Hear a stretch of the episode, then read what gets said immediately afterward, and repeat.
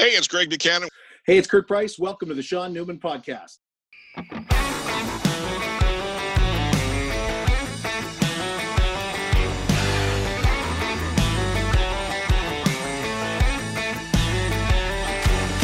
speck on your map. Hey, what's wrong with that?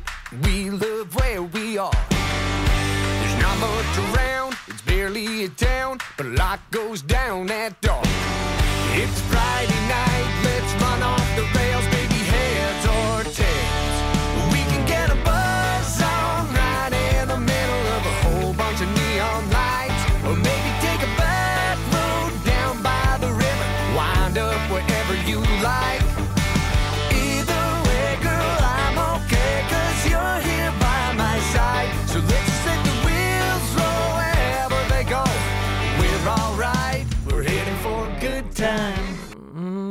yeah.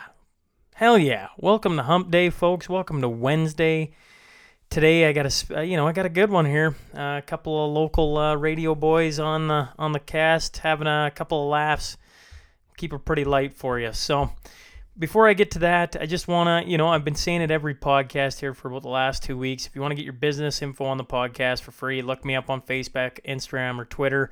Until this COVID nineteen situation is over, let's uh, let's just try and support everybody. And if you need to get a message out there, you know, whether it's um, office hours, curbside pickup, you name it, just uh, hit me up and we'll get you hooked up on the podcast. Right. So First off, Colin Ringette with CR Sales and Marketing would like to tell everybody to be safe. And if you're a business owner that needs representation after the virus, contact Colin at 780 871 1417. Uh, Kenny Rutherford, Rutherford Appraisal Group, home of the podcast. Kenny's been uh, been awesome here to me. Um, he's allowed me to set up shop in his office. So in these difficult times, if you're in need of any appraisal for bank loan to, uh, to set a fair purchase price, whether you're buying or selling, and that can be any type of real estate shops, homes, farms, cabins, restaurants, you name it, give Kenny the call. It's 306 307 1732. Uh, another guy who's been instrumental in the podcast, Carly Clausen and his team over at Windsor Plywood, built the table that I'm missing dearly right now. Uh, they're still open for regular hours. If you can uh, call ahead, they're trying to help with the physical distancing. They're able to set material out front for curbside pickup, also offering in town deliveries for free during this tough time. Corey Dubik and Midwest Flooring telling you to shop uh, local. They're open regular hours. Call, stop in, or shop online. Lori LeBurge, Abbey Road Flowers and Gifts. They're temporary closed to walk ins, however, they are offering curbside pickup and free delivery within Lloydminster city limits. I'm happy to report that I uh, gave her a call and she delivered some uh, flowers to my wife for Easter. And her current hours are 10 a.m. to 2 p.m., 780 875 2211. Grid Athletics and Wandering Wild. They uh, both have deals going on where if you spend $100, uh, you get 25 back in gift cards to a local business. So look them up on social media. All the details are there, but it is a great uh, thing you guys can support. The boys over at Factory Sports, Taylor Holt, Nathan Mullet, they also want, want everybody to know to support local. It's been uh, a bit of a tough time for everybody, so their uh, front door ain't open. But if you give them a call, um, they're essentially just waiting around to get you what you need. Uh, they got uh, tons of bikes available. You can hear the dogs in the background. Somebody's out for a walk. Maybe they're out for a bike ride. Check out uh, Factory Sports on Instagram, Factory Sports Bikes. They got pictures up of all the bikes that they're selling. Uh, or give them a call, 306 825 7678. Finally, Malcolm Radke, Lloydminster Regional Health Foundation. If you're wanting to help out, they're continuing to purchase a few things, and you can support by donating to the local COVID emergency fund through lrhf.ca backslash donate. One shout out for uh, the past week, I uh, got to give it out to Trevor Redden. He said, uh, talking about Gord Thibodeau, who was, I guess, only a couple episodes, or a couple days ago, I shouldn't say a couple episodes, Monday. He said he's a very articulate, intelligent man. It sounds like time away has really given him some perspective too. He was a great listen. Trevor Redden obviously was uh ooh, dropping things. Trevor Redden was uh also a guest on the podcast a few weeks ago. He is the voice of the PA Raiders. If you haven't listened to that episode in particular, uh, Trevor was a fun, fun talk. If you haven't listened to Mondays with Gord Thibodeau, I've been doing a little bit of a, a story arc. Somehow, I had had uh, Lucas Bench and then Lyndon Springer on, and them two guys have been traded by Gord Thibodeau. And then, you know, we talked about it then, and then Chris Weeb, who was an assistant coach at the time, we talked about it again. And with Gord Thibodeau, we kind of finish off that. So if you were interested in that storyline, go back to Gord Thibodeau. We do talk a little bit of Bobcats in there in the Royal Bank Cup year. Um, now for today, it was a little bit of fun. I had obviously Greg Buchanan and Kurt Price in in uh, the kind of first roundtable via Zoom. So we had a little bit of fun. We uh, talked, you know, sports, a little bit of Lloyd. a few chuckles in the middle of it for sure. I think you guys are going to enjoy this one. So sit back, relax, and uh, without further ado.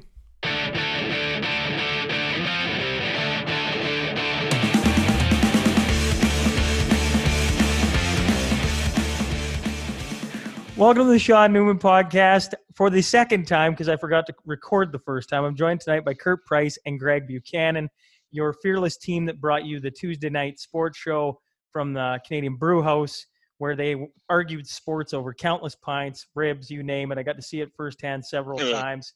So thanks, boys, for joining me tonight. Well, you're welcome. Thanks for having us. Yeah, thanks for having us. Now, um, Bucky was like you were like guest number four on here, guest number five, like that, somewhere way back, and I hadn't got around to Price yet. So maybe you guys could just let the listeners know a little bit about yourself uh, before we get going. Gracie, you Start- go. yeah, we'll start with you, Pricey. Okay, sure. I moved to uh, Lloyd in 1991. Uh, went to radio school in 2000. Ended up at CKSA Radio, where I was there until recently when I was uh, let go about uh, two weeks ago uh, over this uh, COVID thing on a layoff. So uh, uh, I have been, like you guys, stuck inside for the most part. I've been doing a little bit of FaceTime uh, at the new Lloydminster Nissan to to just kind of pass some time and also fill in the community on what's happening. So that's that's where I'm at, and I know that's where a lot of people are at. Just you know, a little bit scared about the future, a little bit worried about what's what's going to happen when this does end. For Yeah, myself, yeah. Yeah, we don't know. Yeah, I don't know when it's gonna- gonna. I was just gonna say that that's probably the hardest thing about right now is nobody can tell when it's gonna end. There's no like, hey, in months time, in two months time, in six months time, here's the date. We get past here and everything goes back to normal. It almost feels like nothing's ever gonna go back to normal. But uh, say a couple words there, Bucky, and we'll get going here. Okay, but first of all, the background I have, since I've been doing these Zoom meetings, get creative so you can get these virtual backgrounds. That's the right field bleachers at Wrigley Field.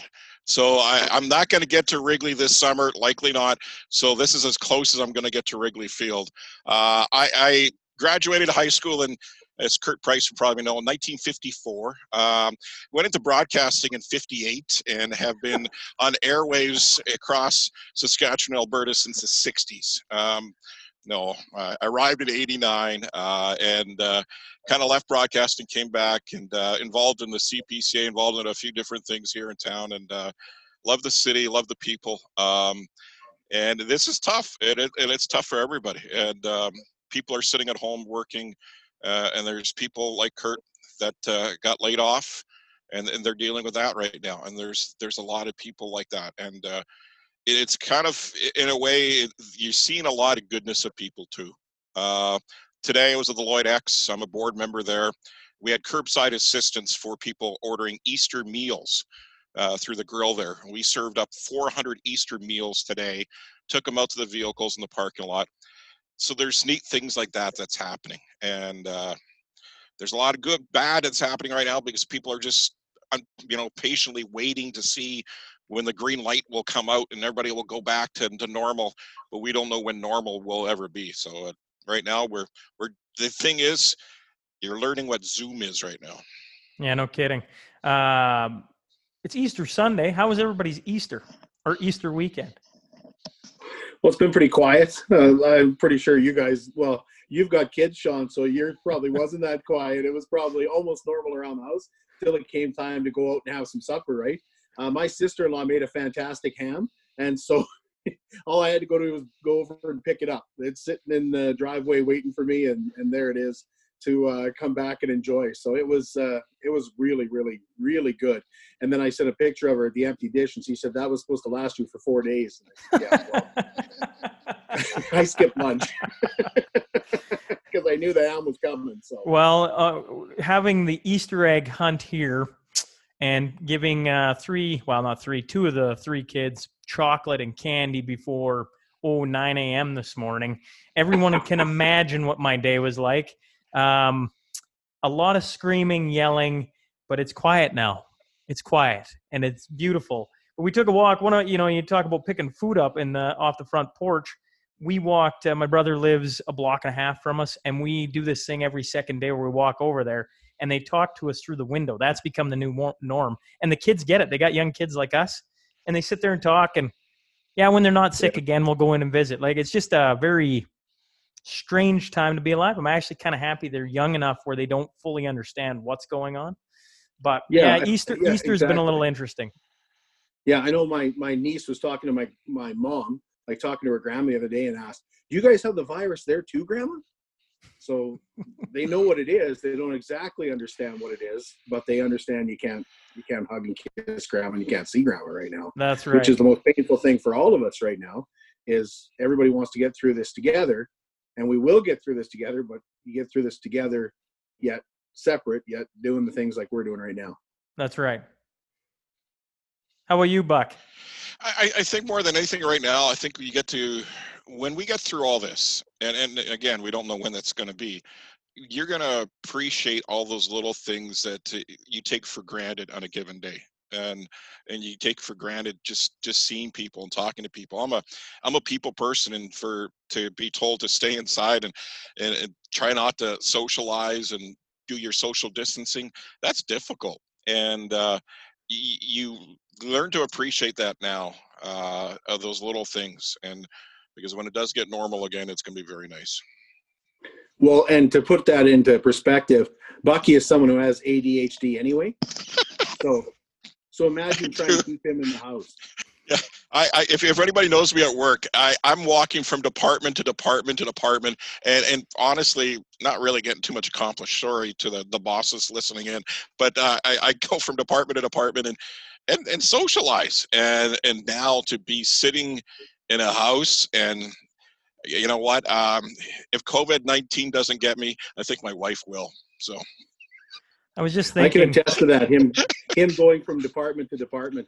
There's many times, Sean, where I would be working with my head down, you know, trying to get things done, and door closed on the office to kind of, you know, concentrate on stuff. And then the next thing you know, the door opens and Bucky comes in and he stands there. He doesn't really say anything. He just stands there and looks at you and makes something up like, "Oh, did you see that game last night?" and then leaves. And then about 20 seconds later, you'll smell the fart. I was thinking, you know, a, a guy I don't want to be locked up with is probably Mr. Buchanan. Although, if you two got locked up together, put TV crew in there with you, it'd make for some entertaining times right now. No, I I would wake up with a pillow on my face. I would be falling asleep, and then it would be five in the morning, and I'd go, Kurt, what are you doing? And there'll be a pillow on top of my face. That'd be good TV, though, too, Buck. that It'd that be take an awfully big pillow.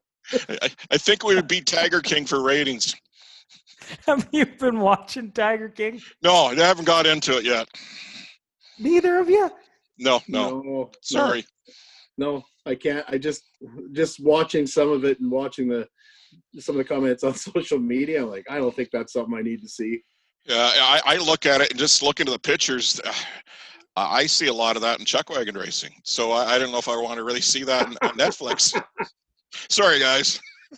So Tiger King, just to, I honestly, it is so bizarre. It makes you feel good about your life, no matter how bizarre your life can ever be. The guy is. He's That's Joe married, Exotic. Joe Exotic is married to two men, which is which isn't a, whatever. Yeah, yeah, He's yeah, a yeah, polygamist, yeah, yeah, yeah. but owns over two hundred and some tigers.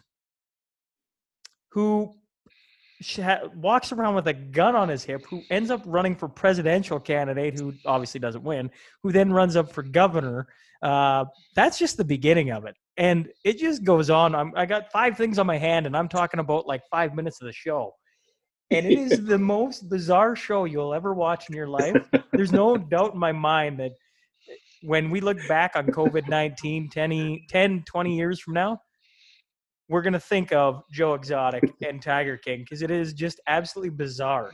You guys owe it to yourselves to go watch it. So Tiger King makes you feel better about your lot in life when you watch it, correct? Correct. Well, Walmart does that for me too. So yeah, fair point. Yeah, fair yeah, point. yeah. Well, let's get to let, let's. So what we're gonna do is we're gonna we're gonna go through a few topics, have a little bit of fun, have some laughs like we are. Um, the first one is not a laughing situation, as we know this past week or this weekend, Colby Cave uh, from North Battleford and Edmonton Oiler passed away abruptly uh, at the age of 25. I just thought, you know, if nothing else, uh, for me, the condolences go out to everyone, you know, his family and friends, is just everyone. Like it's that's heartbreaking. Anytime a young hockey uh, hockey player passes away, especially at the NHL level, you always hear about it. But for it to be an Oiler is special to this area, but for it to be North Battleford makes it even closer. And then for him to be just so young is um, something else. I thought we'd we'd start there, guys. So uh, I know Bucky, we were kind of chatting about it uh, before Price came on. Maybe we'd start with you. Yeah, it, it's tough, and and we you and I talked about this before too. Is uh, hockey can be a very small world, and and and it's amazing that you know he's from North Battleford, but yet he has connections to a lot of guys that played minor hockey with him. A few boys in Neilburg. Cody Smith played his minor hockey with him in North Battleford. Uh, Martin Smith's a good friend of mine from North Battleford. Uh, spent a lot of time with Colby. Colby also had some connections at a very young age in chuck wagon racing. It was barn help. Um, so he was he's it's tough. He's 25 years of age. Uh, I know Monday, the Oilers reached out to him on Monday to say that, you know, there's a conference call coming up on Friday. Colby, we want you to be part of it because come Friday, or we'll give you details of exactly what the plan is going forward.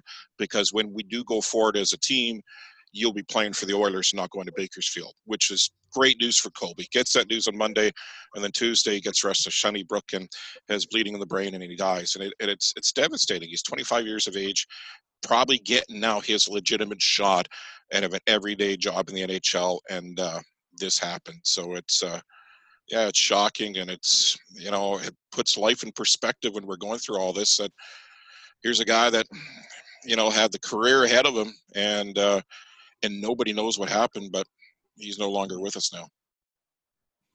Yeah, I think you know, for me, the the the biggest thing about Colby Cave was was not what he did on the ice, but when you start doing a little research on Colby Cave, and you know how he was brought up near North Battleford on a cattle ranch, and how he worked his way to be the hockey player that he was, and go undrafted, and then uh, finally make the the Boston Bruins right to get his crack at that. But the things that he did off the ice sound more like someone that was not 25 years old, but a lot older than that.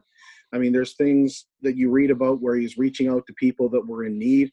He's uh, reaching out to young kids. Um, who did he get in the fight with in Bakersfield that he um, that he knocked out? And then he texted him the next day, right, to say, "Hey, it's the caveman here uh, from last night, and I just want you to know you were in my respect, and and I, you know, I, I I'm hoping you're okay, and things like that." So, this is a guy that was a good hockey player, but a, a, from what I could tell, a real leader off the ice as well. And when something like this happens, you, you think to yourself, boy, that, that guy's career was endless. That sounds like a guy who could not only be a hockey player, but could go on to, to be a hockey coach and to lead young men and to teach them exactly what he's gone through and how to reach something when it's not handed to you and uh, how to hold yourself and conduct yourself off the ice. And it sounds like that's just from his upbringing.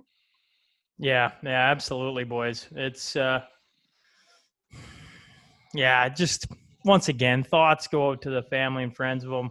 I'm just I always just say I'm just a fan, right? Like I just got to watch yeah. him from afar and him being from North Battleford definitely ties it a little closer to Lloyd. Like North Battleford is not that far. And like Bucky says, a couple of guys that I even know I didn't realize uh, the Smiths are, you know, that close. But, you know, like that's how close that was, and just uh, as, that's tough, and you know nobody has the words. Um, if if the NHL playoffs and the Edmonton Oilers had gone ahead, can you believe we'd be in the first round right now? I know time just seems to kind of lose any sense of the day because I, I was, you know, on on Thursday, I'm going, I'm talking to a couple guys at work, and all of a sudden it's like, oh, it's a long weekend. And you're like, what? Like, I don't even yeah. know what a long weekend is anymore. I haven't left the house in how many weeks, right? Yeah. But it would have been going first round right now. And we would have had some dandy, dandy matchups. Of course, the big one we always like to point to is the Battle of Alberta, which, uh, you know, hasn't uh, happened since 1991, since Mr. Price moved here, since I was five yeah. years old. Like, I mean, how fun would that have been to start with? Well, especially if you look back to the, the brawl, right, and uh, and how that all went down.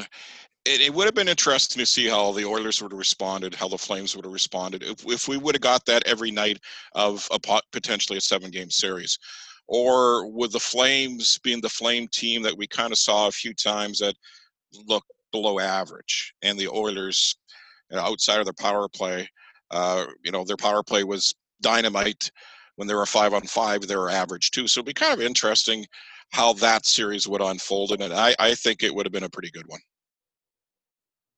Yeah, I think that that series maybe would have come down to goaltending, and I like the Oilers' uh, goaltending more than I like uh, Calgary's goaltending. And of course, you know, I think the offense for for the Oilers would take over because I really like what they did at the trade deadline as well. Um, don't forget they lost Mike Green, and Mike Green would be back for the playoffs by the sounds of thing as well. So I, I, I think it all comes down to goaltending, and I think that that would be the series that we would want it to be. I think it would be physical, and the first round is always the best anyway. But I think it would be a really physical series. But I, I, I love that you've got up and coming guys too that uh, like Matthew Tkachuk that are going to throw his weight around. Mangiapane's coming on, right?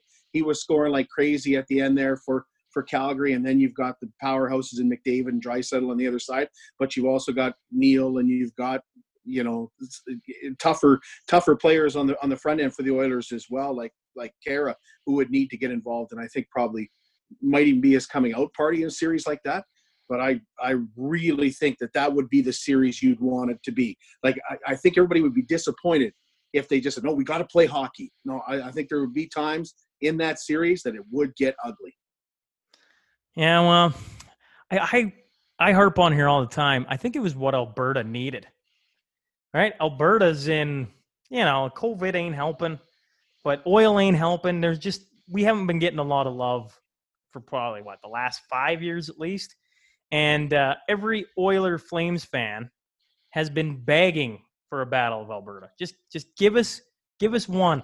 Just let let's see what happens there would have been probably fistfights in the streets over, you know, just taunting each other. I mean, I got buddies of mine who text me all the time. I got bets with the one of the drivers at work. Shout out to Dave Davis Groundworks. Uh, on every game they play each other, we throw a 20 spot on it to see who's going to win, right?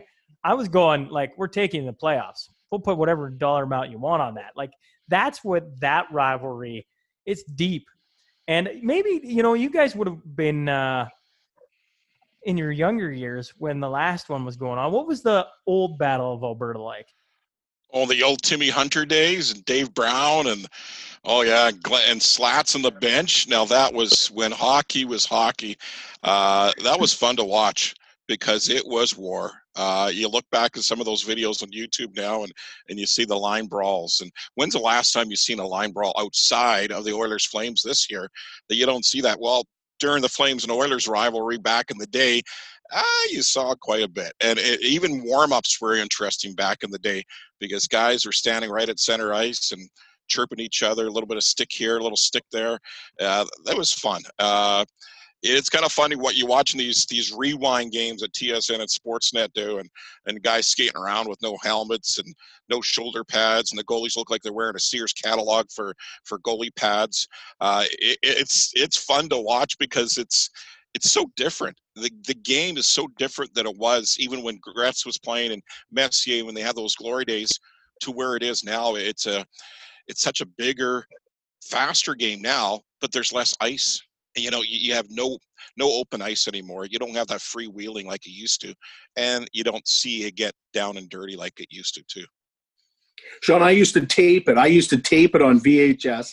I taped the playoff games, and, and whenever they played, just so I could go back in between periods even and rewind and watch the fights again, just to see what exactly happened because you, you needed to see exactly what happened and what Sather saying on the bench. Let's read his lips, you know, and things like that. It was every bit as fun as as you think it was, and it, it was a war, and, and it was it was awesome. And and guys like and guys were guys were a lot tougher than you thought they were. Like I think of a guy like Joe Nieuwendyk who who'd take a beating in front of the net, you know, and his, you'd say, how does that guy get back up, you know, and and get back up and and score. It wasn't, and then of course in '86, you know, when when I don't know, was McDonald awarded that goal, Buck? I can't remember. Yeah, he was. Yeah. Yeah, and Yeah. and never once believing that Calgary could actually beat the Oilers. Never once believed No. that they could actually beat Edmonton. And then I remember I went for a for a, a glass of water in the kitchen. I remember my dad yelling, "Lanny McDonald just scored!" I'm like, "How did he just score?" The Oilers had the puck. Yeah, from behind the net. Yeah, Old Steve Smith. Uh, and the other one that I remember is Fleury scoring in overtime and sliding across center ice at Edmonton. Oh, was he Yeah. hated? Was he hated at Edmonton? It probably And- still and is Gre- today. and Gretzky's slap shot on Vernon too. Oh yeah, just inside the blue line. Yeah, just a just a rifle of a shot and the perfect angle on it. Because remember, we didn't have as many cameras and things like that back in the day. But Yeah. man, man, those those and I watched the um, I watched Quebec and uh, and Montreal in the uh, Easter massacre. Just went on YouTube and watched that just to see, and it, it kind of reminded me. Like I started to think to myself, what was what was worse, the Calgary Edmonton games or or this one? Because although there was a lot of fights in the in the Montreal Quebec game, you just felt like there was more hatred. And I know people say there was pure hatred in that series with Montreal and Quebec too, but it just seemed like guys were swinging, you know, with everything they had, with every single punch in the Calgary Edmonton days.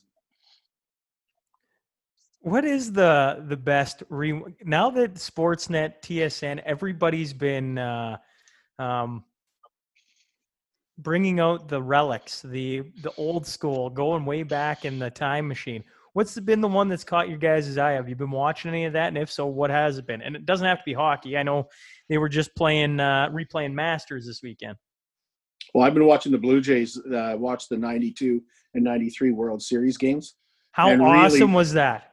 It just takes you back. Like it just, like I know Sean, you're just a kid, you're just a kid, but but for me, I remember watching those games and, and not even being that big a baseball fan, not ever believing that the Blue Jays could actually do uh, what they've done, but not only watching these games, but then going back and watching interviews with these players and remembering Pat Borders and and remembering all these guys like they'd step up to the plate, and then you go, they, they didn't even play John Olerud in this game. How did they not play John Olerud?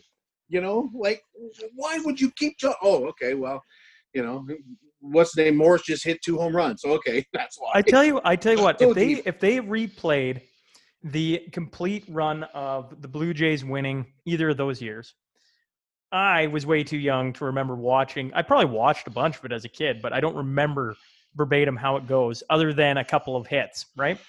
So if they replayed them, which they were, you know, they're in the middle of replaying uh, Jays, Phil, uh, yeah, Phillies uh, the other night, and I caught myself watching. The kids were trying to play. I'm like, no, no, no, I'm trying to watch a game. I want to see what happens here. Even though I know what's going to happen, I actually don't remember those games. So it's still pretty friggin' intense. It's still pretty cool. And uh, there's something to be said about going back to, you know, a young uh, Curt Schilling on the mound throwing down against the Blue Jays of a young Roberto Alomar and yeah. that group of guys. Like total nostalgia for you guys, but for me, a young guy, knowing what happened, but now getting to experience it instead of in a short 30 second clip. Now I get to experience the two hour game without, you know, they cut out some things, but for the most part, it's unreal. Yeah, like you remember, like for me, watching some of those old Blue Jays World Series, and you remember where you were when you're watching it. And I, I know one Blue Jays World Series, I forget what year it was, but I was covering the, if you remember, the Canadian Cowboys Association Finals, the CCA Finals, were at the rodeo, was at the Civic Center. It was like a four or five day event, and they used to have the old press box at the Civic Center that kind of hung from the rafters. And I had my little black and white TV plugged in and watching it, and uh, Marcel Kirchane, Marcel, as you know, uh, sitting there watching it with me and a few other cowboys sitting there with a few couple of shots of whiskey, watching the Blue Jays and watching rodeo at the same time. So uh, it's some pretty good memories. I remember going to the rodeo dance after they won the '92 World Series. Yeah. Yeah. I bet that was a fun night. That was, yeah. yeah. I, I would have been like, like I don't even 18, 19 years old, oh, I guess. Yeah. Geez, Pri- shut up! pri- shut up already. Price out on the town looking to Yeah. bust a move. I, I I remember seeing Greg Buchanan there actually and going, like, just being starstruck, eh? Just like, well, there's the man, there's the myth, there's the legend. You know, someday I'm going to work beside him and make make real, real good jokes about him and his potato head. I swear, and I get isolated, Pricey. I'm coming after you. Do you think the NHL playoffs will go? Do you think there's any way in which they can come back? And to before you hop to an answer, uh, it's sounding like you know, and you listen to Alberta, for instance, um, like they're talking peak cases middle of May, and it can get pushed out later than that. And even then, after you have peak cases, are people going to want to go to a building to watch a hockey game? Because I mean, it's it's not like it hits summer and this thing goes away. By the sounds of it, I'm no medical expert by any stretch of the imagination. Um, is there any possible way that the playoffs come back? And if so, maybe how would that look? Well, I think the the toughest thing is having an off season because I don't think they're going to come back before July 1st at the earliest. So let's say they did come back July 1st. That is the same amount of time as last year's off season. That's roughly 110 to 115 days, which was what the off season was last year when you look at when the playoffs um, ended. However, having said that, I hope we we do get some form of playoffs in, but I don't think it will look like you think it will look, where they have seven game series. And I know that Bucky and I have talked about North Dakota. There's been some talks about Grand Forks and, and, and an arena where they have two rinks and how you can have games just keep going on and on and on. But my brother said something the other day that I really, really thought, man, that would be fun. Is an NHL um, World Junior type tournament where you have two divisions, almost like you have right now with the East and the West and you have them play off and and advance to the next round and this this is this team is knocked out and then you have crossovers and things like that and maybe to a certain extent where you get to the final four and that's where you have these seven game series uh, come into play Yeah, the, the thing that's going to play a factor, and I hate to say it, but it's going to come down to money too. Because when we get through all this, the owners are going to want to make some kind of cash off this. And, and how they make that cash is come playoffs and and get you know uh, sold out arenas and, and get a seven game series, get four home games or or four or three home games through a series. That's not going to happen now. So they're going to have to find a way to make money for the teams, make money for the NHL and I, going to an isolated arena and having games in North Dakota and nobody watching it but televising it- they're going to probably have pay per view to watch it, and I think people will pay it.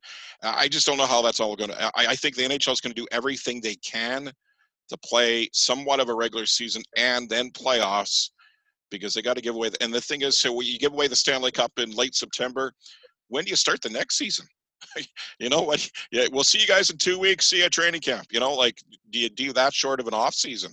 Because it sounds like the NHL does not want to take anything away from next season. Well i think they got to keep i think they got to keep the tv deals going buck Yeah. because i've heard people say well i would pay to watch the Yeah. playoffs and I, I think that you know you already are right you already have these tv deals in place and that's where the league is probably going to end up making their money right now is is to have these these playoff series with with advertisers basically buying spots along the glass and, and in commercials and and that kind of thing. That's the only thing that I can go back to and think of that would prevent them from doing PVRs. That these TV deals are already in place. Hmm. The World Junior thing is interesting. That's an that's a new one. I've never heard that before. Uh, I agree with you, Bucky. The only way NHL can make money off it at this point, with not having any fans there, it's going to have to be pay per view. But I don't know about any other hockey fan out there, but I would gladly pay some money to have some live sports on the television. Oh yeah, definitely. Uh, I think everybody is wanting something right now. You, you know what? And the NHL's in this. You know, everybody else is the same ballpark as the NHL. You got Major League Baseball that is thinking about doing that in Arizona, isolated area, and having all the all the teams playing in those isolated areas in Arizona.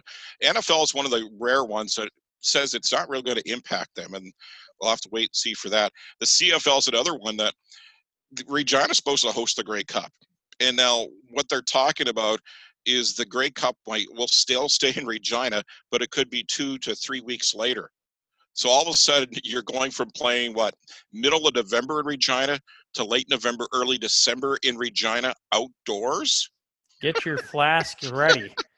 You're gonna eh? have to war- You're gonna have to warm up that pill because you're gonna need something warm to drink. Yeah, you're gonna have to have it in a in a in a koozie of sorts to try and keep it warm enough so it doesn't turn to instant slush. Yeah, I don't know if you saw where they said Quebec has banned sporting events until the end of August at the earliest. Yeah. So that leaves the Montreal Alouettes playing, if they even can, um, every game on the road, you know, in in July at the earliest. So, So what is? I saw a video today of a baseball league over in I assumed it was South Korea, but I don't know that for sure, so don't quote me on that. And they were having a baseball game, no fans in the stadium, that kind of thing. Eh, what is the first sport to come back in North America? baseball. I Yeah, think I s- baseball. Yeah, I agree with that. I think baseball. Uh, I, I I think a close second could be NBA. Um, as much as the NBA is saying that they're going to cancel everything, I, I think baseball and NBA might do the similar thing where they'll find an isolated area, have all the teams play there in front of nobody, and I think that's what Major League Baseball and probably the NBA will do. Can you imagine an NBA March Madness? One game, winner move on. That would be awesome. Even I'd watch other teams other than the Raptors. Right now, I couldn't see myself watching anything but Raptors. But uh, you know, if it's one game take all, and I definitely watch the last ten minutes. um, how about uh, best rivalry that you've seen come through Lloydminster for a little local sports? I know we were talking about the Battle of Alberta and um, how intense that's uh, been, and and the older generation always talks about it. My generation desperately wants it. How about from Lloyd perspective? You guys have been here a long time, been around the sports scene a long time. What has been the best rivalry you've seen come through this city? Well, I haven't been here as long as Buck, obviously, but I think the one that the one that I really think about when I think about rivalries in Lloydminster is the two high school football teams and how Yeah. that's evolved over the last few years and how what did they they used to be what were they six man or nine man in the uh, the Raiders Holy, Holy used to be six man. six man they used to play six man and then when they you know moved to the new building in 2001 I think it was Yeah. and they have that that beautiful field now and then Armstrong Field's even nicer than it ever was before. They've got lights there, and you've got the uh, the new Synergy Vault. I think it's called the Vault, but Yeah. and it's just evolved. So football's come so far in Lloydminster, and have those those guys that know each other and want that respect to the other team and want bragging rights. Though for me, it's it's the high school football that I think of when I think of rivalries in Lloydminster. And then that even changed a little bit too, because uh, the, when they established the midget program for football, it brought all those Yeah. players from both schools together to play on one team. They didn't have that before, and when they didn't have that before, they really hated each other. Like there was on the football field, there was a general hate between the Holy Rosary and Lloyd Comp, and now you actually play together a few months down the road after you finish up your football season with your high school team. So now there actually there's friendship. So there there's not much that uh, hate anymore. And I think for me, rivalries here in Lloyd, I, I, ran the Border Kings for a few years, so like Administiquin comes to mind. Um, Stony Plain Eagles always come to mind because we always had very good games at Stony Plain. And kind of a funny story, we we really didn't like each other a whole lot, and one of my good friends that developed out of that. Um, that rivalry was Craig Golbo out of Stony Plain, and it was kind of funny meeting him away from the rink and becoming a bit of a friendship with him. And I think the other town in, in this that we don't like too much between me and Pricey. And you know what we can say it here because they don't really have internet there and they don't have running plumbing and they don't have electricity there. And they all look like Mr. and Mrs. Potato Head. That's anybody from Rosetown. So when the Red Wings thought they could have a senior team and, and compete for an Allen Cup, Rosetown came to mind, and and they came to town, and they thought they were all that and then some. And uh, so me and Pricey really do not like people from Rosetown.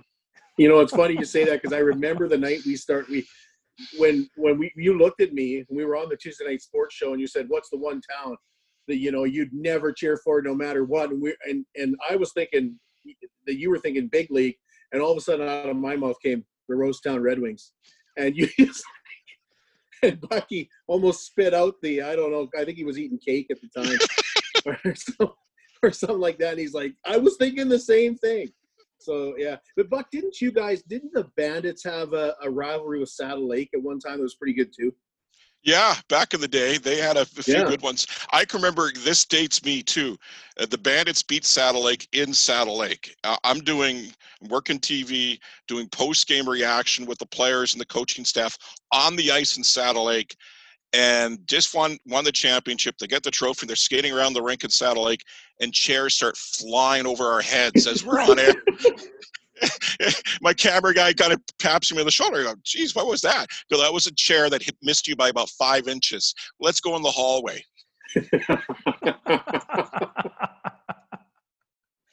I think there was wasn't there some tires that got slashed. And yeah, like yeah, yeah. They used to have a like when you went to Saddle Lake to play there, and uh, I don't I don't think they had a team last year, and I don't think they're going to have a team down the road. But they used to have a compound for the visiting team's bus, and you would pull in there and put it into the compound because before that compound you would you would come out and usually you would have to phone, phone fountain tire in st paul because uh, we got two or three flat tires didn't the ambulance didn't they pay the ambulance to circle the building a couple of times too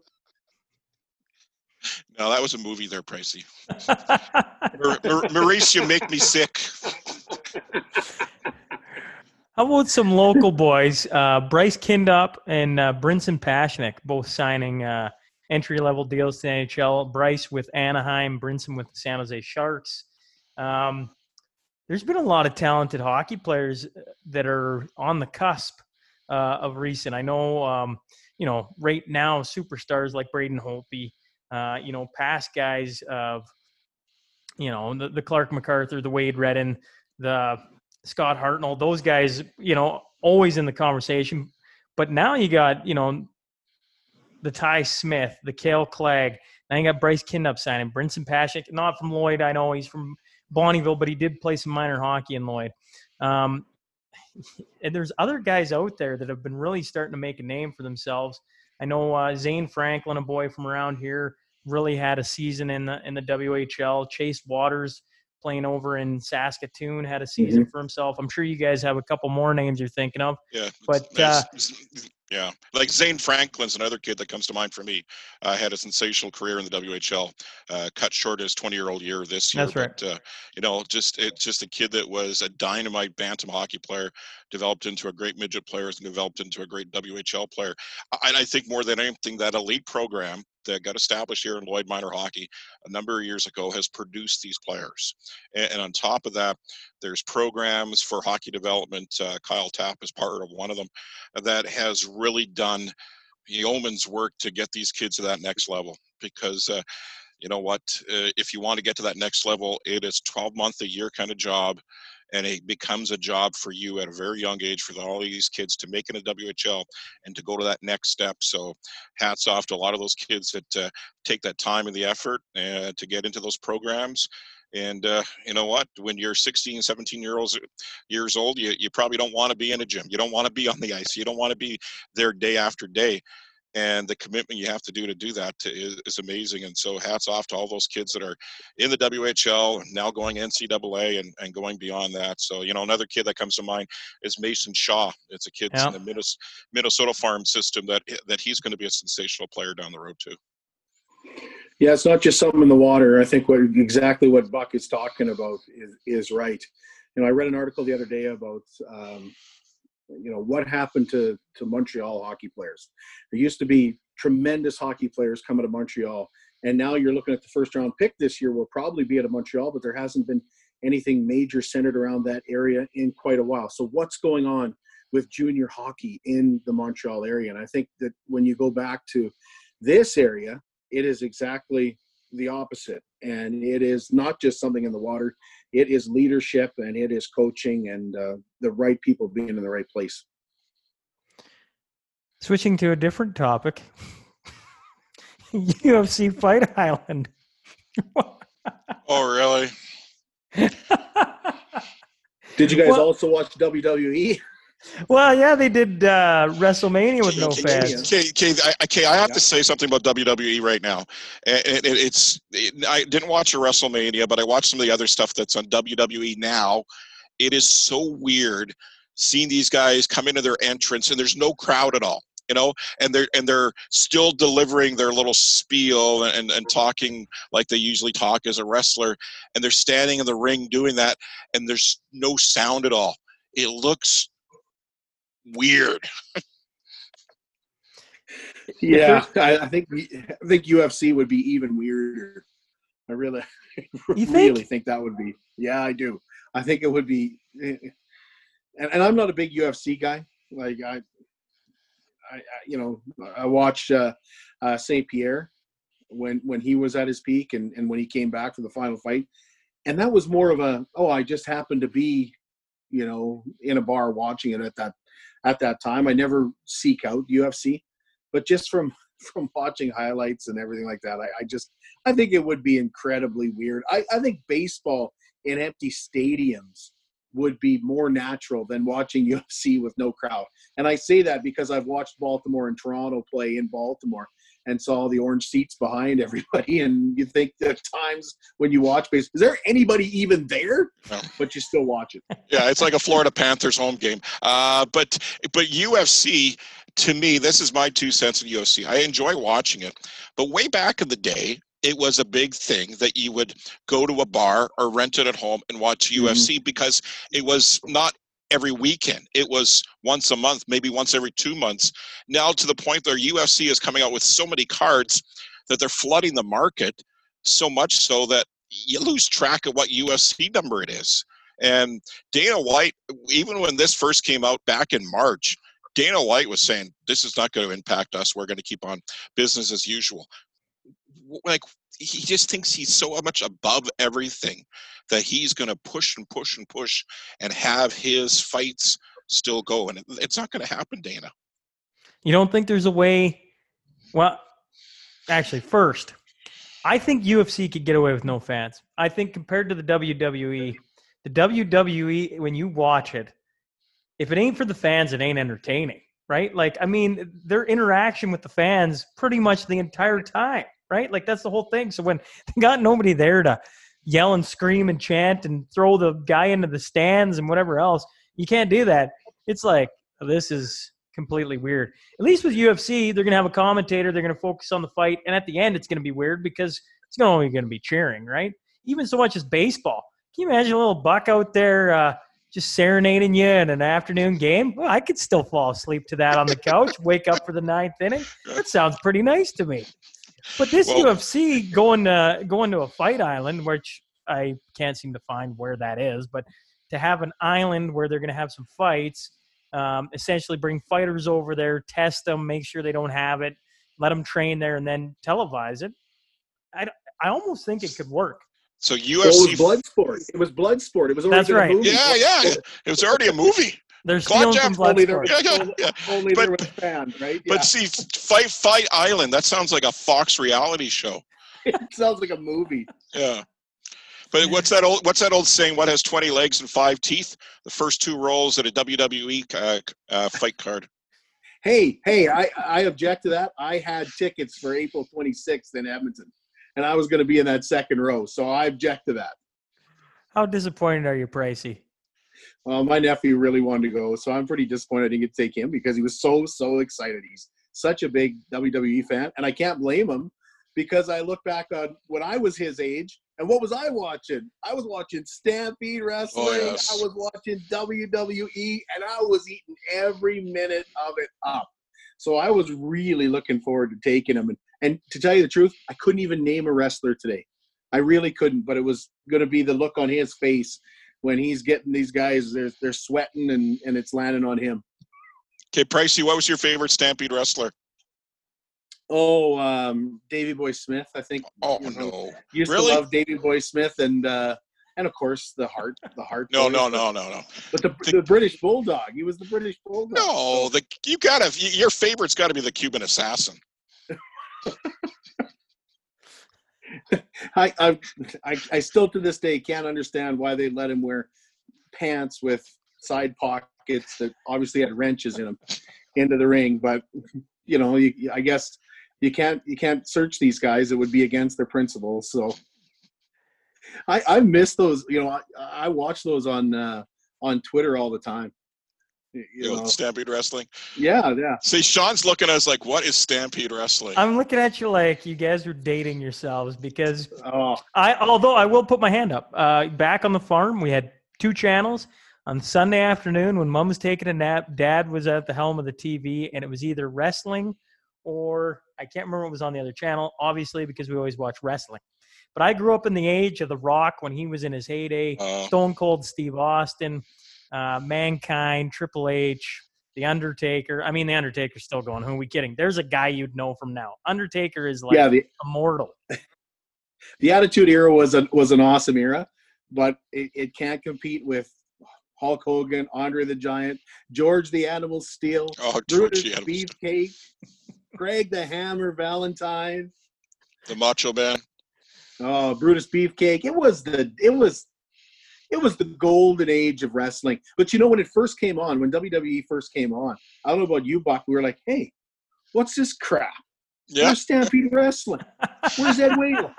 See, see, I grew up in Regina, and Stampede Wrestling was every Saturday afternoon, and I played Yep. a lot of minor hockey, and we played at all these little towns all over Saskatchewan. And you honestly got your schedule for the weekend, and you had to see, okay, what time is Stampede Wrestling on? Hope we're not playing then, because we're not playing. Everybody's in one hotel room, and we're all sitting there watching Stampede Wrestling.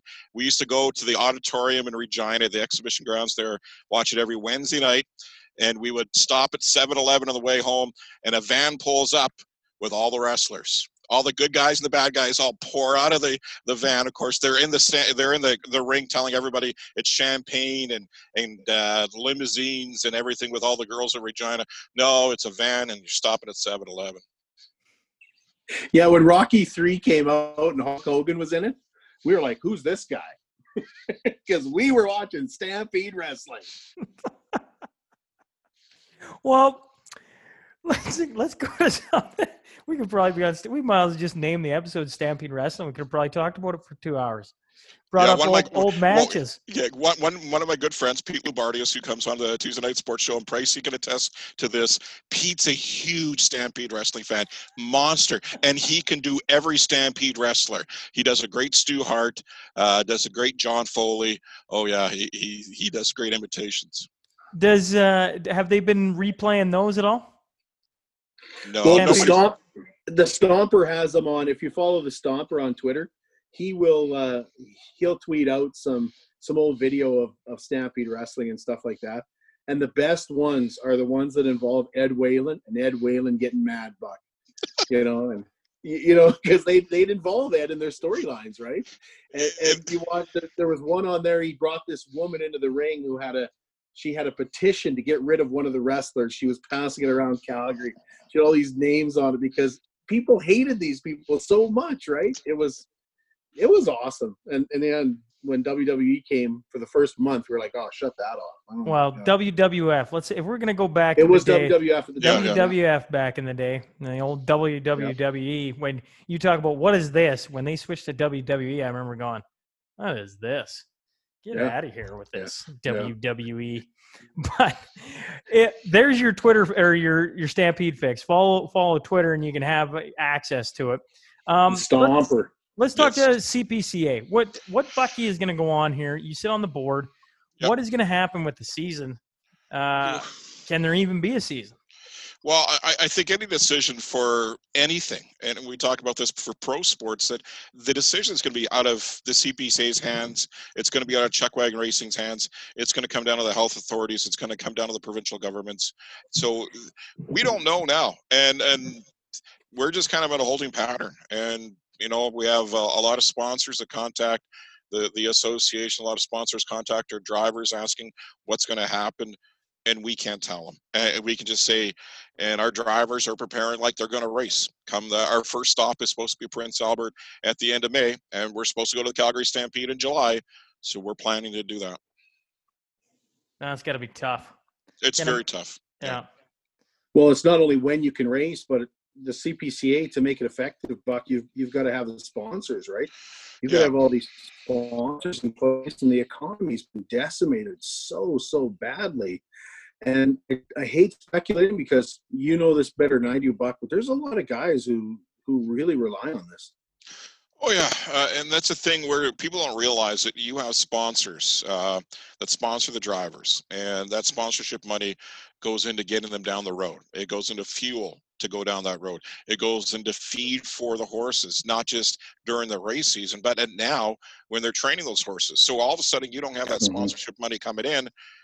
How are you going to feed these horses? How are you going to train these horses? And right now, guys are training their horses like they will be racing in June because that's what they have to do. You, eh, right now, through everything that's going on, you have to try to do normal stuff. And normal stuff to these guys is training their horses. Yeah, preparing like they're going to Yep. be be racing. That's probably the only way they can approach it because Yep. you can't just all of a sudden, nope, tomorrow we're racing, right? Like Yep. it's not a switch you flick on and off. You got to be in prep prep early. It's just tough because right now it's looking pretty bleak, but it's looking pretty Yeah. bleak for everything. So Yep. Well, we, we talk about these major sports like the NHL and MLB and everything, but how much money is is being lost there, and how much money is going on there. But but at the same time, it's not the livelihood that it is with the CPCA, right? And so it makes it even tougher to talk about the CPCA at this time. It is. Um, you know what? And, and the thing is with CPC, and you guys all know Chuck Wagon Racing, we have some very loyal, passionate fans and love them to death. And right now, it, it's driving the fans crazy, almost more than the, the the drivers and the outriders and everybody else in the sport, because they're. If there's no Chuck Wagon Racing, what the heck am I going to do for three months in the summertime? Because a lot of them travel up and down that highway to to watch the races or listen on radio and now all of a sudden you take that away. And the other big component here then and i think more than anything when they decide what's going to happen i think everything else will fall into place. And of course that's the calgary stampede. When the calgary stampede steps up and says we're having a show in july. We got approval from the provincial government federal government. Who else we need approval from? Then everything else and everybody else will okay now let's get back to normal. But social distancing you got to think so still be in effect in july so if it is still in effect in july how the heck do you do the calgary stampede sober. Yeah. Sober no midway how do you sit watching you know you got 25000 people sitting there watching chuck wagon racing you got to be how many meters apart from each other Yeah. in the stands you have a standing room area you have luxury suites you have all those different components that makes up the calgary stampede and and the why people love the calgary stampede so much that all of a sudden that's all going to change now Wasn't warm weather supposed to kill this virus? If we ever get some, maybe we'll find out. The the other thing that I okay, I hate to make a joke about this, but if you Google this, they're saying it can be passed through farts now. That Honestly, makes you that makes you the most dangerous person on the planet. honestly, Google it. You better put it. You better put a face mask around your house then.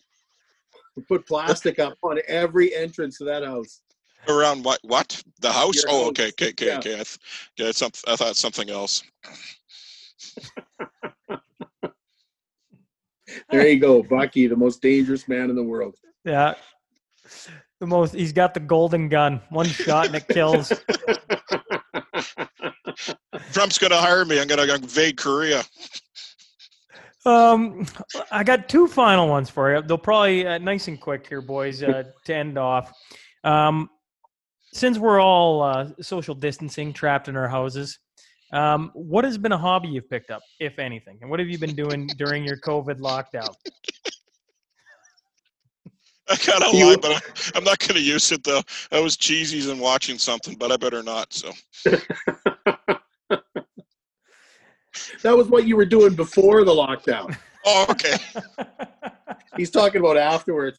Well, I I've been watching uh, I've been watching a lot of old movies, and of course I I miss country music because I listen to country music every day. So I find myself listening to a lot of uh, of country music, but also on you know we talked about uh, uh, Tiger King on Netflix, but actually I've been watching World War II in color and it's really got me interested in in World War II and specifically Winston Churchill. And so I've been doing a little research on that because I I just I I, I find it amazing. If you guys are looking for a series to watch, World War II in color, the documentary series on Netflix, I I found it just amazing. I have to there's there's certain things I have to go back and watch twice because I find it so fascinating. Uh, for myself, I, I rediscovered a couple of things in the basement that I, I, I didn't realize we had. Uh, one was an exercise bike, and one was a rowing machine. Uh, there was hockey jerseys on one, hockey cards on another, and geez, I didn't realize we had that. That's kind of a neat thing. So I'm realizing that actually I can exercise. Have you used the rowing machine yet, Buck? No, it's kind of awkward. Yeah, that's because you can't get down to get in it, can you? Yeah, exactly. And if you ever got down, you'd never get back up. No, no, that's just that's yeah, no, that's the reason why I don't do yoga. You know, uh, I, I know Alice. Just... Alice and my wife wanted me to do yoga, and she said, "Well, can you touch your toes?" And I said, "The only way I'm touching my toes is somebody cuts them off and hands them to me." Touch my toes? I can't even see them. I can just see you in the basement trying to get in this rowing machine, and then Allison, I'm stuck. Allison, Call the boys. I need help getting up. Paramedics going, there's no way I'm going in that house. I heard it gets passed by farts. if if you could a big thing right now is um well, I seen it actually first with uh, I think Jamie Campbell from Sportsnet uh, said if uh, anyone's missing baseball or the Blue Jays in particular, that he would reach out to any baseball fan and talk to them, whatever. So if you could get a call tomorrow from any star, whether it's sports, politician, movie star, whoever you want, who would you have? Who would you want to phone call? Buck, you go, go first. Oh, really? Me? Any, any, any? Like it could be anybody. Right? Anybody. Yes, person has to be alive, of course. Yeah, sure. We'll go with it has to be alive. Yep, that that would make sense. Yep. Um, you know what? Through through all this, and I was never a fan of his really, and, and, but I've gained a lot of respect for him for what he has done for for charities in Canada. And I'm going to get serious here for a second. Is Ryan Reynolds, and and I, and I so much respect for the young fella, uh, a Canadian guy that has stepped up and has helped organizations in Toronto. He's helped organizations in Edmonton, and, and you know what? Hats off to him. I'm not a big fan of celebrities getting involved and, and giving their two cents through a lot of different things in our life, but he's doing something and doing something very positive. So probably if I got a, a phone call from him and and if yeah, I probably I'll probably accept it. I, I think that's an awesome question, Sean. I, I, don't know if you guys saw um, uh, what's his name? The PA announcer from Montreal, Michael uh, Lacroix, I think is his name. But a Boston Bruin fan reached out to him and said, "Could you could you call my name like I just scored a goal as a Boston Bruin at the Bell Center in Montreal?" And instead, he sent him back a video of him getting a penalty for two minutes for being on the wrong team, basically. and I thought that was that was classic. That's but, pretty cool. Yeah, I, I think that would be pretty neat if I could hear him say, you know, Kurt Price, two minutes, uh, five minutes for fighting or something like that in a game misconduct or something like that. That'd be cool. And if it was uh, you know any any anybody at all, I would definitely pick Wayne Gretzky because I admire the man so much. You know what? It's just on that topic. You know, one thing I like to pass out to people that are listening and viewing us tonight. Um, you know what? We're all stuck at home and and, and we're find, trying to find things to do in our in our day. There is a couple of apps on, on chat forums on facebook in lloydminster for volunteers if you want to step up and you know maybe get groceries for a senior in a given day uh, I, i'm on the united way board of directors and and we're doing a few things at senior homes uh, this coming week uh, you know today at the lloyd x we del- we had that curbside assistance for easter meals today too so you know what there's a lot of organizations that, that, that need help at this time. So if you if you're bored, don't be bored. Help somebody out. I think it's really good, Bucky. Yeah, yeah, and I think the other thing that's important here is, and we talked about what the what this is going to look like in a couple of months and how this is going to change. And I think one of the ways that it has already changed people is people to realize that they need to support local businesses. You know, I, I think of a guy like Dave Schneider who has supported so Everything. many events. You know, you, you can't go to an event and there's an auction going on and there's not a jacket or a shirt or something that Dave Schneider has donated or- he's sponsored a hockey team or done something with hockey groups here in Lloydminster or he sat on a board or something like that because I know he was with the with the Bandits for a while. Yeah, yeah, he was. But, but that that's a local business that that is not open right now, but is trying to make their way in doing uh, sales, curbside pickups, like you say, Bucky. And I think supporting those local businesses right now, if you can, is huge. And I know there's been a few people out there going out and buying gift certificates and, and things like that to even give away or or just have for when things do get better again. That supporting these local businesses, I think that from all of this, what stands out to me is just how important that really, really is. Yeah, boys, I, I couldn't agree more. And uh, I think we'll leave it there. I really appreciate you guys hopping on and, and talking a little sports, having a little bit of fun with me tonight. Um, I'm sure everybody will be chuckling a little bit. There's a, a few funny parts in the middle of there for sure. Some good messages as well. But thanks again, guys, for hopping on tonight. Thanks for having me. You bet. Thanks for having us. Hey, folks, thanks again for joining us today. If you just stumble on the show and like what you hear, please click subscribe. Remember, every Monday and Wednesday, a new guest will be sitting down to share their story. The Sean Newman podcast is available for free on Apple, Spotify, YouTube, and wherever else you find your podcast fix. Until next time.